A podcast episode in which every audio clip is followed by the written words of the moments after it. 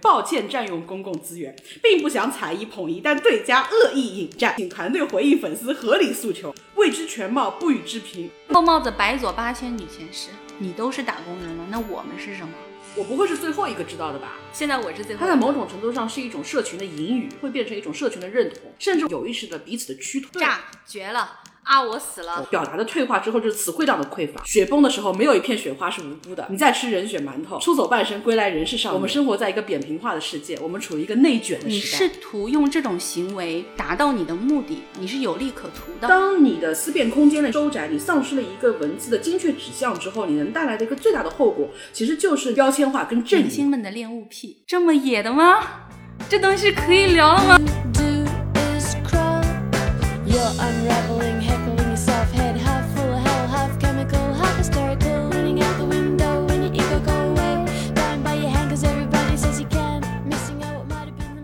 大家好，我是左小姐大。家好，我是葛小姐。我们今天聊一期让人猫爪挠地的话题：被污染、被滥用、被消耗的词汇。我是对于尴尬是一个很敏感的人。对，我是那种去玩密室碰到有 NPC 的，人家可能演的很好，但是在他表演之前我就已经尴尬了。不是人家的问题，基本上是因为我们在那种环境下，可能很难融入到那个表演过程中去，就是有点难以享受那个表演。就是你如果让我隐藏在人群里还好，但是如果他要过来跟我对话，就有一种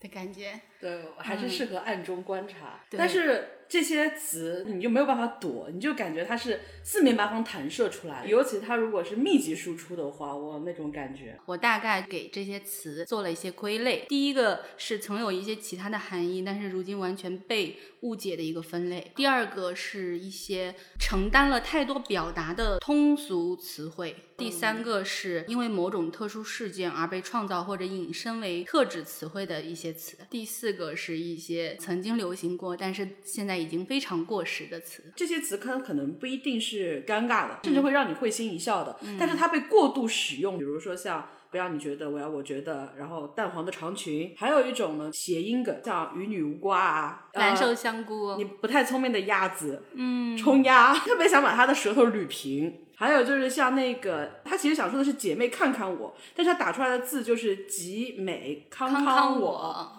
还有就是像女汉子啊、亲啊、比心啊，太多了。含义在这个时间的流变过程之中也产生了一些变化吗？对，还有像一些经常的用语，比如说像官宣这种。但是提到官宣，我觉得没有一个东西可以超过现在最流行的一个公关词，抱歉占用公共占用公共资源他们一般都会说感谢路人朋友的关注，无意打扰各位，抱歉占用公共资源，并不想踩一捧一，但对家恶意引战，请停止恶意抹黑，请团队回应粉丝合理诉求。当然，既然被买了黑热搜，既然被 Q 到了正主，那么就来康康我们的哥哥姐姐吧，他一直都是正能量。我想揍你！多多关注作品《少年未来可期》。你后面还要要不要再加上一个什么“陌上人如玉”什么的？不不，但这种下面的热评就是未知全貌，不予置评。粉丝行为不要上升正主，但是第三个人会跟你说：“哥哥只有我们了。”小姐是个观察家。最让我反感的还是那一句“抱歉占用公共资源”。最开始的时候，它是一个很漂亮的公关词令。一六年闹得沸沸扬扬的一个离婚案，那个时候正好是一波营销号起来的一个高峰，被反复渲染，影响了当时一些宣传部门要去设置的一个公共议题。所以说呢，他们最后他的团队也好，当时助推的这些营销号也好，最后都是被有关部门训诫了。再后面他们发出来的这个声明呢，当中就有了那句话是“抱歉占用公共资源”。在当时这句话其实是贴那个情境的，但是这句话在后来你就不知道为什么它成了每一个团队的一个万金油的句式，它不断的在每一段什么貌似卑微诚恳的给你放上这句话，但是这个过程当中，因为它被滥用掉之后，你就觉得它当中充满了一种为自己开脱并且傲慢的一种气质。因为它这个占用公共资源，我觉得它其实本身，你说它占用的是什么资源？其实就是网络空间里面对公共议题的一种关注力。本身在这个网络空间里面，我们应该可能会有一些获取资讯的渠道，一些发声求助的渠道，以及等等很多，它是非常丰富的功能性的。因为这句话是娱乐明星最爱用嘛，这些娱乐明星他们其实是长期的主动的。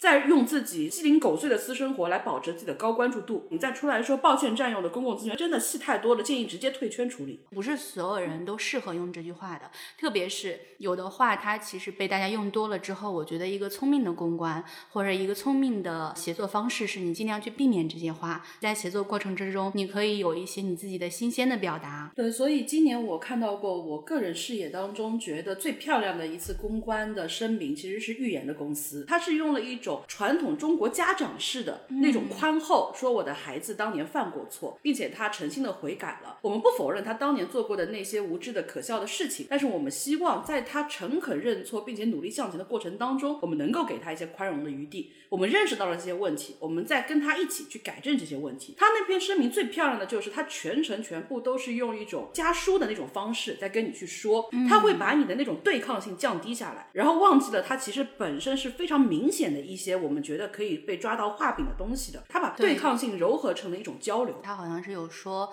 我们一直在用军人的方式去教育这个孩子。他的那个行文是说，暗示他的父亲带他过来的时候，其实就已经把这些事情有告诉过公司。其实这是一个帮助玉言和他的家人去开脱的一个行为。然后公司是看在他们非常诚恳、非常真实，而且孩子条件不错的情况下，决定还是要培养这个孩子，并且使用了军人的方式。所以他在节目中体现出很多所谓的特种兵特质啊，其实跟他塑造出来的这个人设都是吻合的。我对这一篇公关印象也是很深刻，我觉得很聪明。对，而且他其实无意中强化了他们想要给预言打造的那些特质，所以他是非常加分的一件事情。他的整个风格其实很像当年杨天真在自己宣讲过程当中反复去强调的。当时范冰冰跟王学勤有一段绯闻嘛，杨天真给他写那个公关稿的时候，他当中提到一句，就是你再怎么说我都行，如果说你有任何伤害到老师的这个部分，那就别怪我不客气了。这句话也是非常非常高级的一种公关词令，因为所有的矛头是指向范冰冰的，但是他通过这样的一个东西之后，他有意识的就把两个人变成了一个整体了，他又展现出了一种虽然柔弱，但是他又刚强的在保护你。我觉得这就是公关死令当中非常鸡贼，但是又很聪明的一种表达。这种东西其实本身就是语言的一种丰富性。我们现在为什么很多人特别讨厌粉丝的控评啊？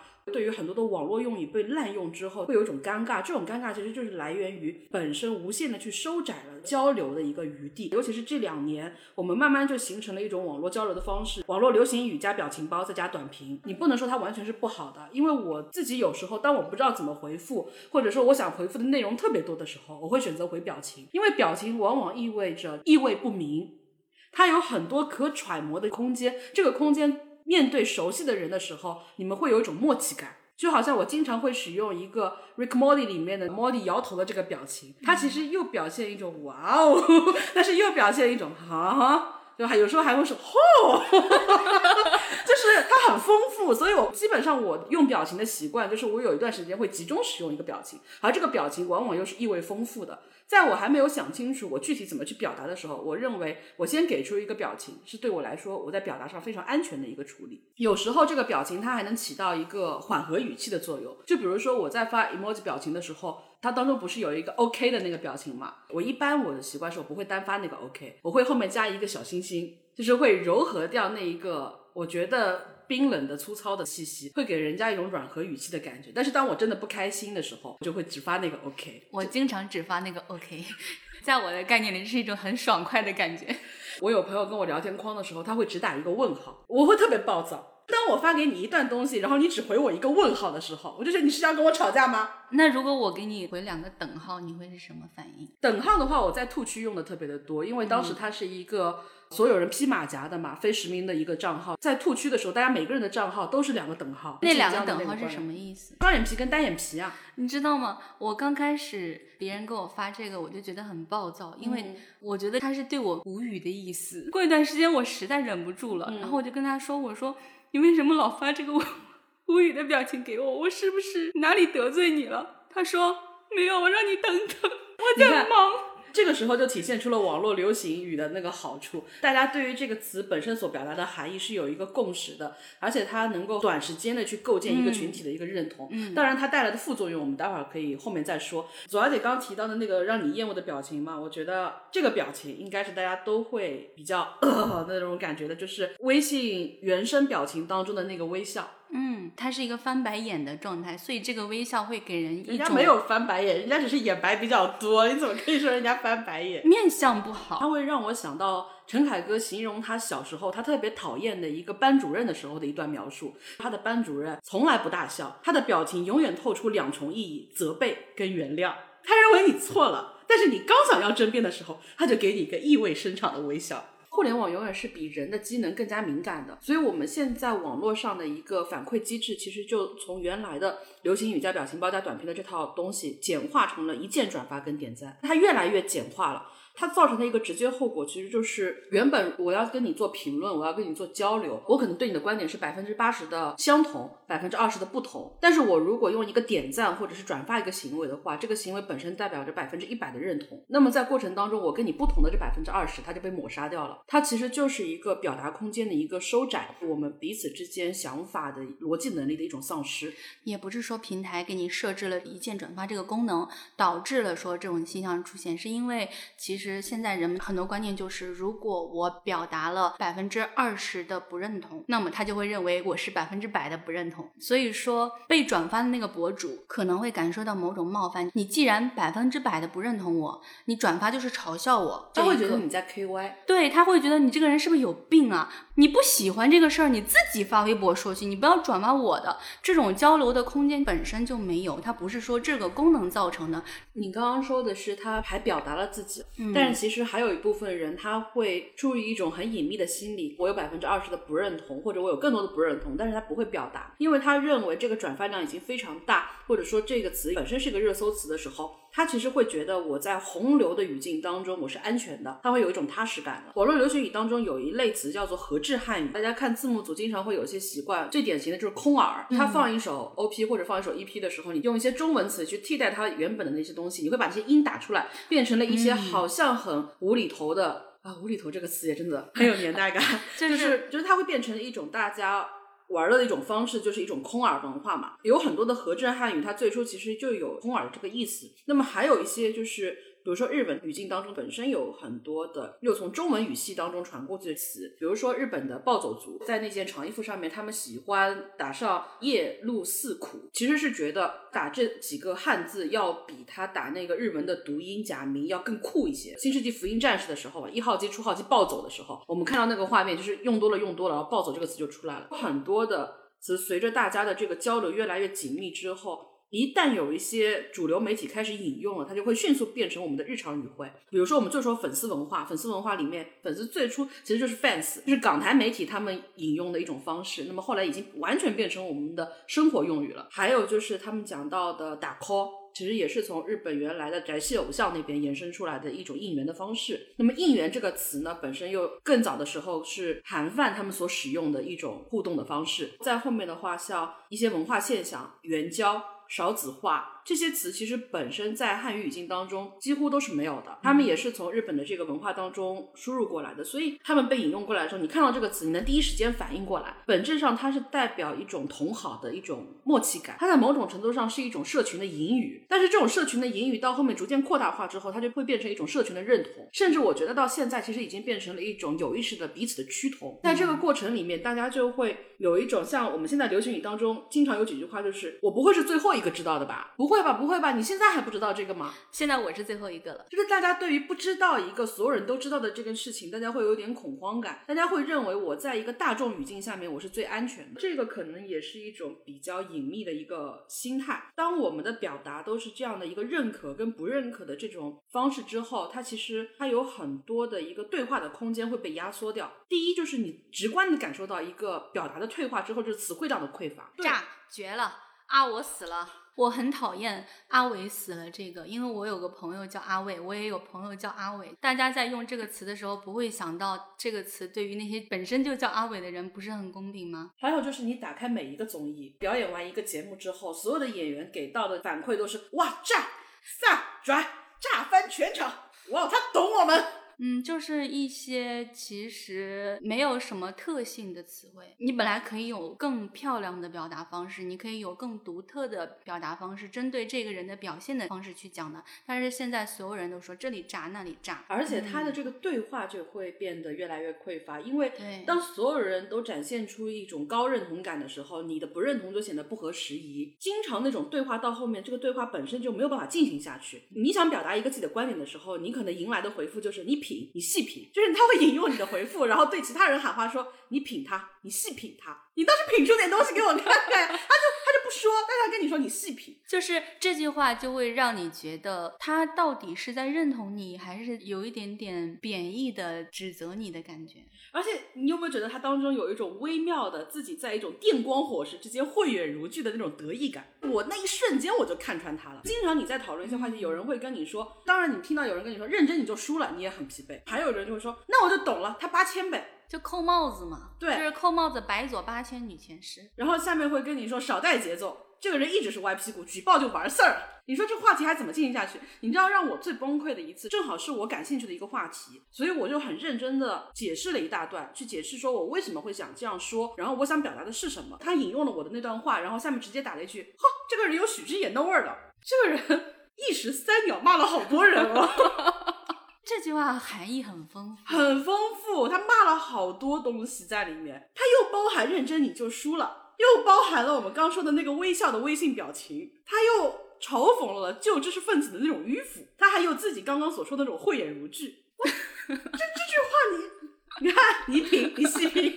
我给你讲一个我最近有自我反思、自我回想的一个例子，就是那段时间沈译那件事情嘛，刚好是那天沈译因为同人文的事情指责了肖战的粉丝，跟他们有一些冲突吧。他认为说肖战是一个不良艺人，是因为有人给他写。不堪入目的同人文，当然这个判断我觉得是毫无来由的。但是同时，我认为他不是一个这么毫无逻辑的人，所以我只能认为你是更差的一种，就是你坏，你试图用这种行为达到你的目的，你是有利可图的，故意去做这些事情，挑起两个社群之间的对立。因为我的首页是有一些人是认同他的，就讲说沈一老师怎么怎么样，对他表示很尊重，我就觉得嗯不是很理解，我就发了一条微博，我在发那个微博的时候，我首先想说我要发公开吗？还是说仅粉丝可见呢？是不是仅粉丝可见会更安全呢？然后我就发了仅粉丝可见，简单的说，不要你因为讨厌另外一个团体你就站他的队。然后我又在这句话后面加了一句话说，我对肖战没有好感。你发现了吗？我在做这件事情的时候，我的考虑是很多的。我只是做一个很简单的表达。首先，我的考虑是我要不要发一个仅粉丝可见，这样看到这个微博的人可能就增加一圈安全的保护膜。对，其次就是我在最后写了一句，我不是肖战的粉丝，我在试图去跟肖战的粉丝撇清关系，因为如果我不写这句话的话，他们可能就会给我扣上是肖战粉丝的帽子。那么我如果是真的是一个肖战粉丝的身份的话，我就讲不清楚了，他们就不会觉得你是一个理性的在跟他们讨论问题的人了。但是肖战的粉丝就没有理性的跟你讨论问题的权利吗？他们现在是没有了。我觉得这个过程当中，并不只是说你站在哪一方，你会有嗯这样的一个对于自己出于安全考量的一层又一层的用语言来给自己增加这种安全防护。其实无论是观点的哪一方都是这样的，就好像之前有很多人也强烈的表达了对肖战事件的一些看法跟态度，但是他们在前面也要加一个形容，或者是在前面加一个限制的范围，就是我是路人，我厌恶肖战；我是路人，我怎么看肖战？这个表达本身其实会感觉到我们表达的安全性其实是降低的，大家本能的都会感觉到我这个表达是带有风险的。然后，当这种风险是普遍存在的时候，这样的一个表达空间可能存在需要被讨论或者是商榷的一个地方。然后，同时，刚刚左小姐讲到的沈毅老师的这样的一个下场行为，很多人其实当时对沈毅下场是带有一种权威来帮我了，对，就是有一种我被权威认同了，我被权威保护了，我更高阶的爸爸来保护我的这种快乐感。当然，这句话本身是有点冒犯的，但是我觉得这也是完全我们个人的看法。你看，我们自己讲话的时候，也需要给自己加非常多的安全词。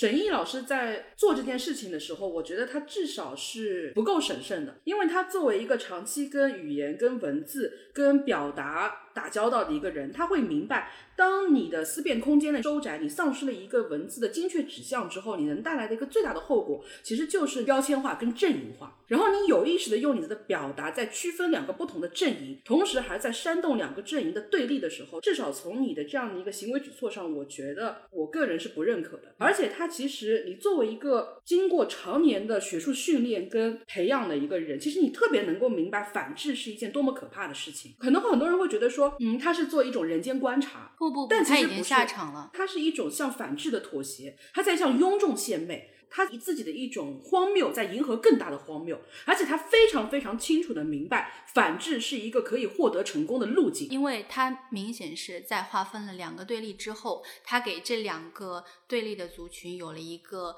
优先级，他去讨好其中一类人，那么这一类人就会获得很多的认同感和优越感的满足。你在微博上经常会看到有一些，当然现在已经不多了，这已经是一个过时的写那种小文章的行为了。但早期的时候，他们经常会有一些讲一个其实是编造出来的，比如说他身边的同事啊、他的邻居啊这样的例子，以此来挑动性别的对立。分享你刚编的故事，就像咪蒙他们之前经常会做这种事情嘛，但后来他们很快就升级了，他们现在已经不做这么低端的，通过维持某一部分人的优越感来挑动更大的性别对立，以此获取他们自己利益的这种行为了。但这个事情其实是早些年间很常见的，你会发现很多自媒体也好，或者是写文章也好的人，他们很擅长利用这样的一种群体民众的心理，做一些这样的事情。这个事情本身很糟糕，看你一个人的良心，看你一个知识分子的良心。而且他们在做这些事情的时候，他们也会使用大量的这个流行语。他们在使用这些网络流行语的时候，甚至能够给顺应他们的这些人带来很多的快乐，觉得说他使用了我们的语汇，他是我们的人，他用来建立一个很容易理解的共识。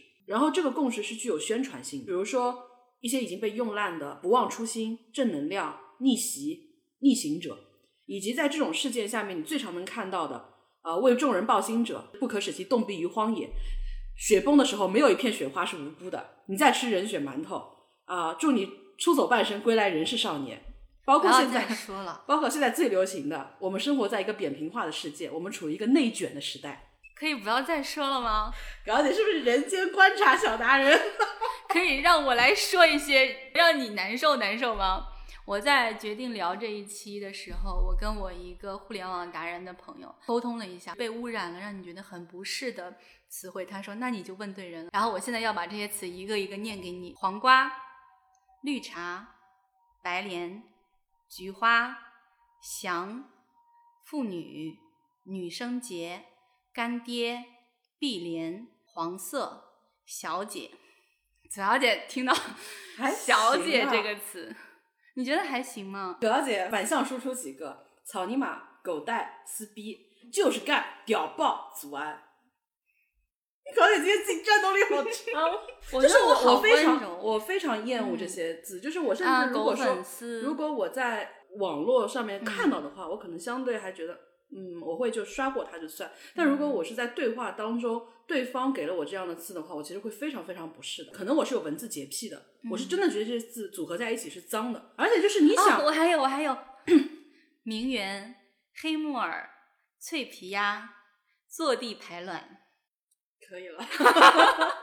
这些词力度够吗？很多人觉得用这些词，嗯它其实是通俗，真的通俗跟粗鄙是两回事儿。文字除了我们刚刚一直说的，它是一个跟个人表达有关的，它是跟个人文化认同有关的，还有一个很重要的是，从我个人来说，我会觉得它是跟审美有关的。尤其是汉字，它的字形字义的组合，它本身是有一定的美感的。有些字它组合在一块儿，它就是会给你带来不好的感受的。比如说，就是干，它就是个粗鄙。你在一个女生为主的综艺里面，你用的 slogan 是就是干。没有一个文字的一个美感。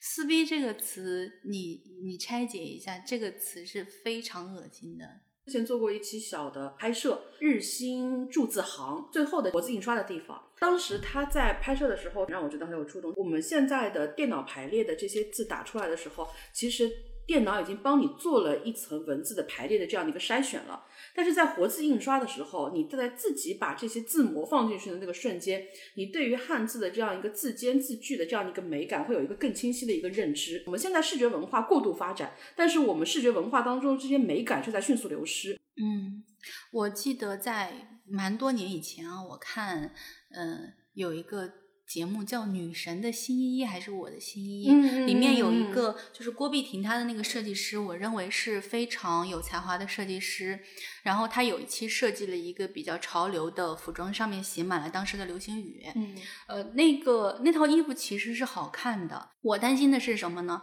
就是在我穿这个这个衣服，我觉得我还很时髦的时候，其实街上就已经有人对我感觉到尴尬了。大家尴尬的时间是不一样的。最明显的就是春晚小品里使用的这些网络梗。春晚的话，它其实早些年它是造梗的，对，它是造梗的，它也是它在它的这个节目上出现颓势之后，慢慢慢慢它开始去借用这这些网络流行的梗，给我们一种很尴尬的感觉。但我觉得当中有一个很有意思的现象，就是冯巩在舞台上说你太有才了的时候，你是巨型尴尬；但是他说我可想死大家了的时候，你就会反而有一种亲切感。就是这个梗，它好像到了一个时间点，它迈过了那个门槛之后，它变成一个时代文化记忆的时候，那种尴尬感反而又消失了。嗯，所以就是这些词，它本身也是有一种淘汰、进化的空间的。只不过它比我们日常使用的很多的词，它可能它的生命周期都会更短。那些会让我尴尬的词，我自己大概把它分成四类。第一类的话，就是这个词本身就是旧了，就它有点像你隔夜饭的那种酸腐气。还有一种呢，就是像春晚这样的，它给你一种老人奋力讨好的那种辛酸感。嗯然后还有一种呢，就是我们刚刚所说的，像评论转发里面会存在的一种万金油式的口水话。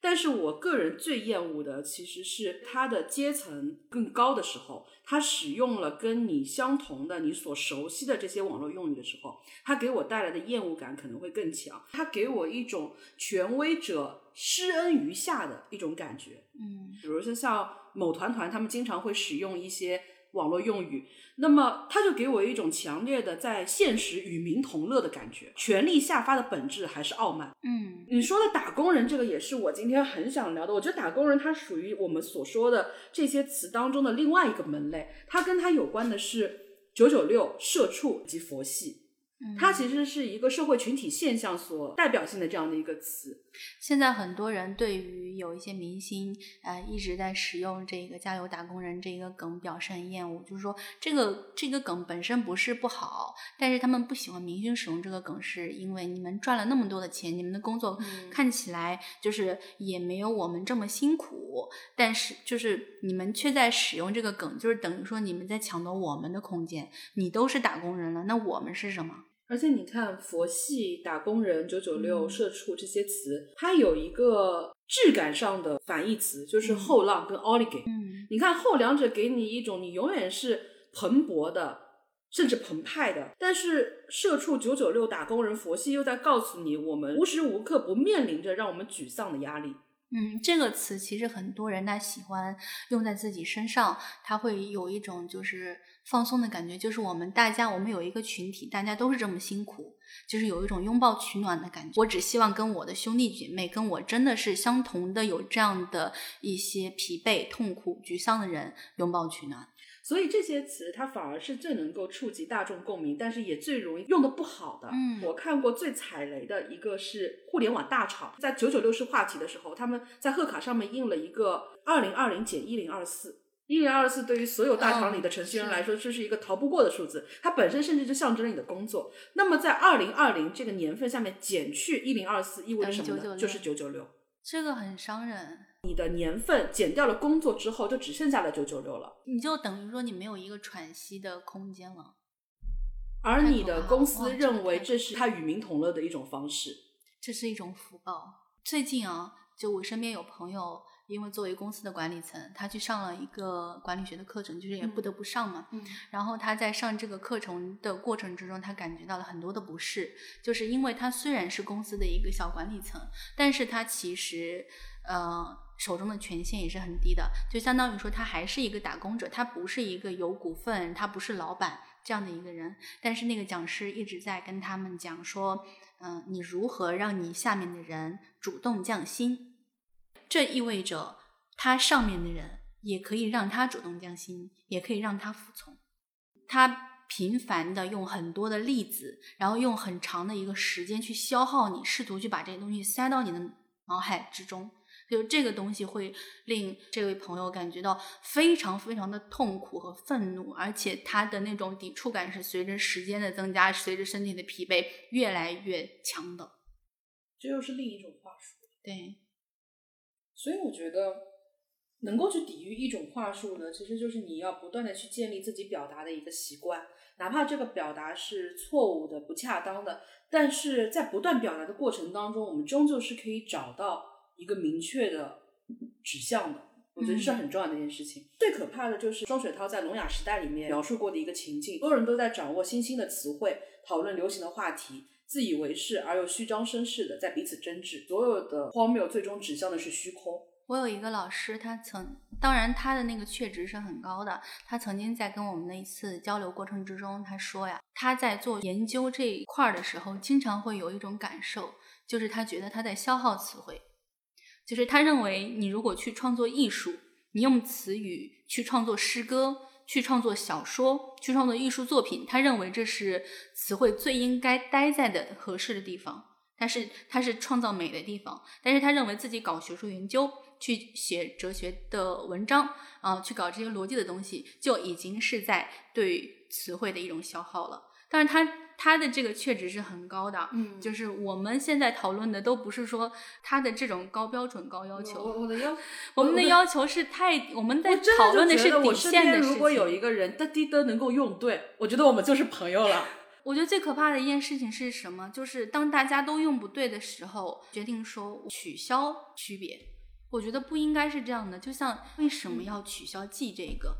记”跟“其”就不一样啊，“记”它是一个名词，“其”它是一个动词。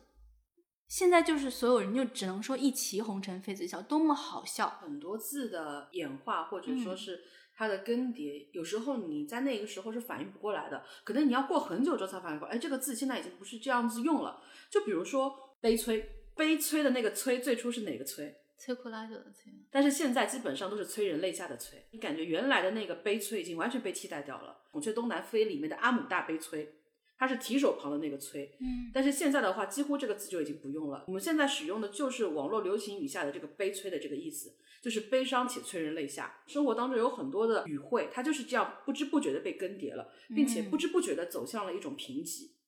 其实以前我们也会有一些措辞跟造字，就比如说当时我们在学那个出版的时候，当中有一个印刷的这样一个环节嘛，就以前经常会有一种词叫做幽灵文字。所谓幽灵文字，就是你在印刷的时候，你叠印经常会出现上下的这样的一个错落，然后经常就会多了一横、多了一撇、多了一捺。那么后来在传阅的过程当中，可能你是一个比较权威的一个词库版本，我就会认为这个字是有的。比如说，它有一个字是公字旁，然后是一个哥哥的哥，这个字其实是没有读音、没有含义的。它最初是那个边疆的疆印错了之后，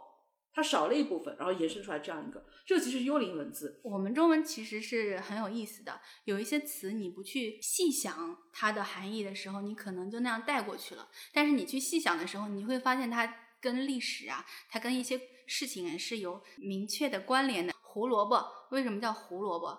就是“胡”这个词是什么意思？“胡”指的是北方少数民族西域，然后后面引申来是说是外国，所以胡萝卜是因为胡萝卜这个东西是大概十三世纪宋元时期，它从那个伊朗引入到中国的嘛，就是它是外来舶来品，所以它叫胡萝卜。然后你这时候就能明白胡说为什么叫胡说了吧？就是因为胡人外国人说的话我听不懂。这个其实话题就引申到了很多字源的一些考据，嗯在日常使用说，哎好，这个是我一个非常小的、很偏执的一个地方，就是如果对方给我发的是六个句号，我可能会难受很久；他如果给我发三个句号，我会难受更久，